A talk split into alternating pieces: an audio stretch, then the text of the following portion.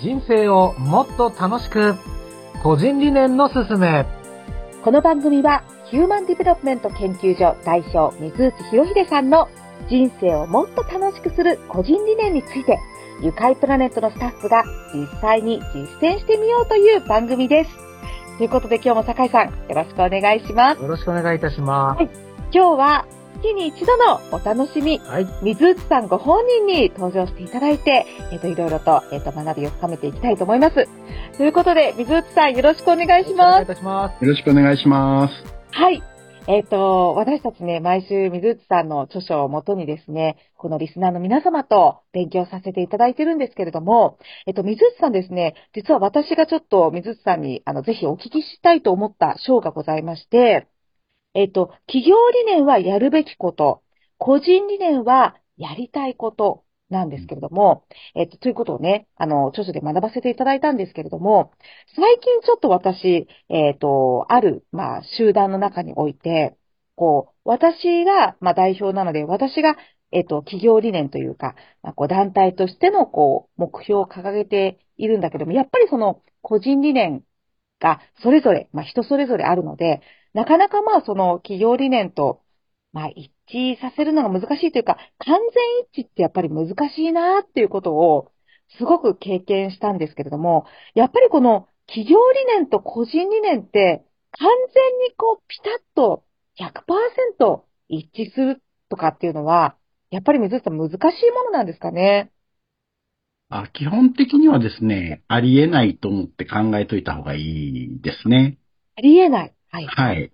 あの、やっぱり企業理念ってはい、会社が決めるもんじゃないですか。うん、うん、うん、うん。で、まあ、個人理念っていうのはもちろんその一人一人の、はいあの、個人が持つものだし、はい。あの、その人が持ってる価値観とかですね、まあ、過去の経験とか、うんえーそういうものに基づいて作られていくのが個人理念ですよね。うん。そうすると、まあ、ね、当然のことながら、えー一人でやるのと、えー例えばこう、組織でやるのとでも全然違ってきますし、うん。うん、だから状況が全然違うんで、基本的に企業理念と個人理念は一致しないっていうふうに考えといた方がいいんですよね。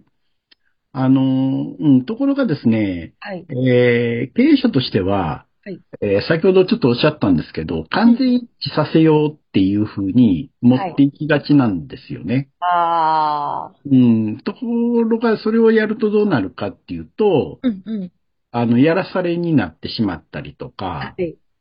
あの、社員から見るとやらされになってしまったりとか、もしくは、あの、よく言われる社畜になってしまって、指示をしないと動かないとか。指示通りにしか動けないとか、うん、うん、ううんん。そういうような、えー状況になりつ、なり、なってしまいますよね。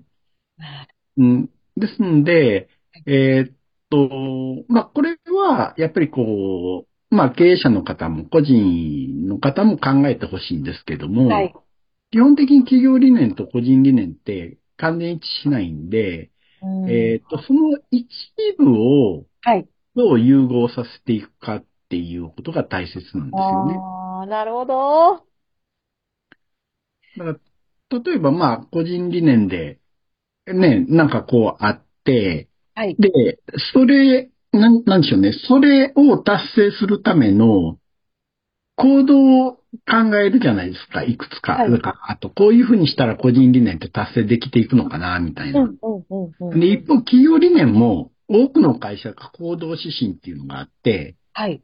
こういう行動したらいいよ、みたいなのがあって、で、じゃあ仕事においてそれを達成するためにはどういう行動したらいいのっていうのをバーっとこう考えていくじゃないですか。はい。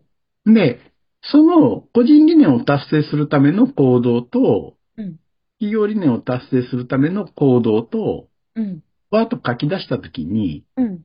多分共通する行動がいくつか出てくるはずなんですよね。はい、はい。それを、えー、なんでしょうね、こう、あのーやっていくっていうのが、すごく、あの、そこ、そこの共通した行動を見つけるっていうのが、すごくいいことだと思いますね。ああ、なるほどね。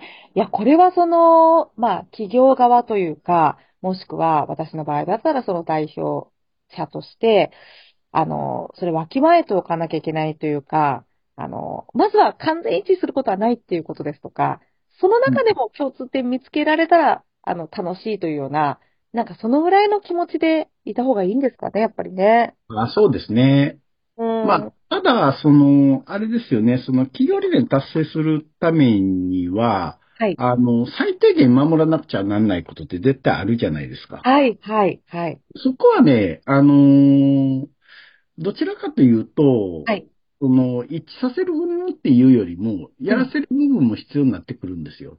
だからね、ちょっとややこしいんですけど、はいえーっと、最低限、はい。うん、これだけはやらなくちゃダメだとか、うん、うん、うん。で、どっちか言うとね、マナー的なものが多いんですよね。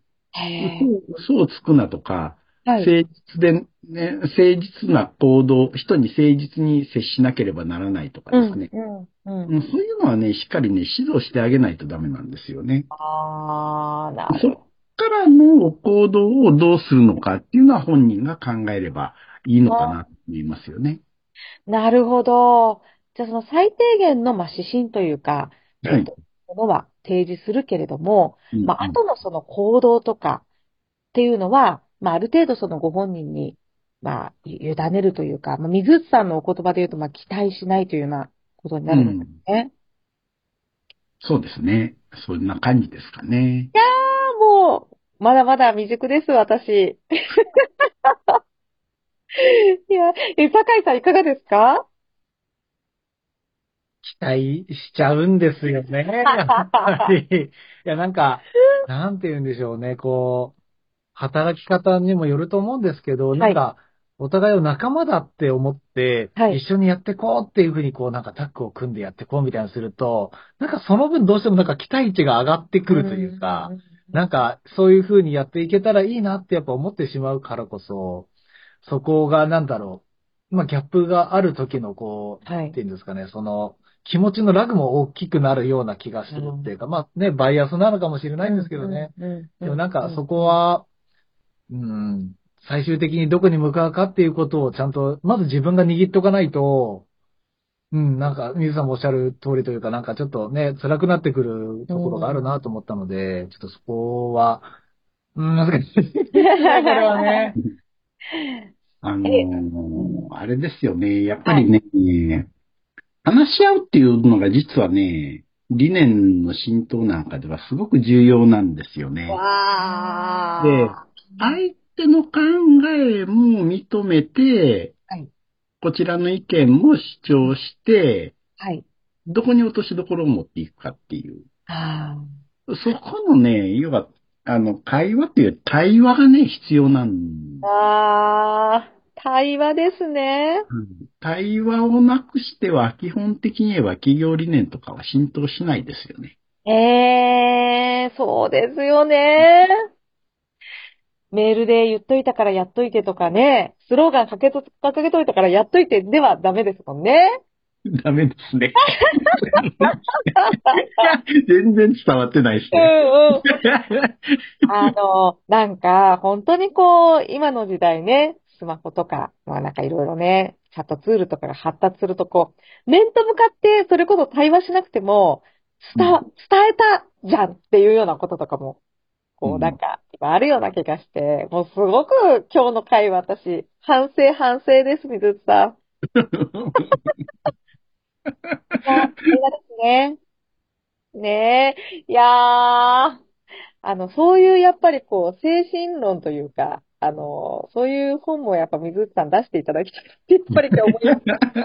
いや、で、そこら辺はね、多分、宗教の本とか読むとですね、はいい。っぱい書いてると思いますよ。はい本当にね、皆さんね、この水内さんの、あの、私を考えて、毎月お話聞くたびに、すっごくこう、もうこのね、1ヶ月過ごしてる時に、ああ、あの時そうおっしゃってたなっていうことがたくさんあるんですよね。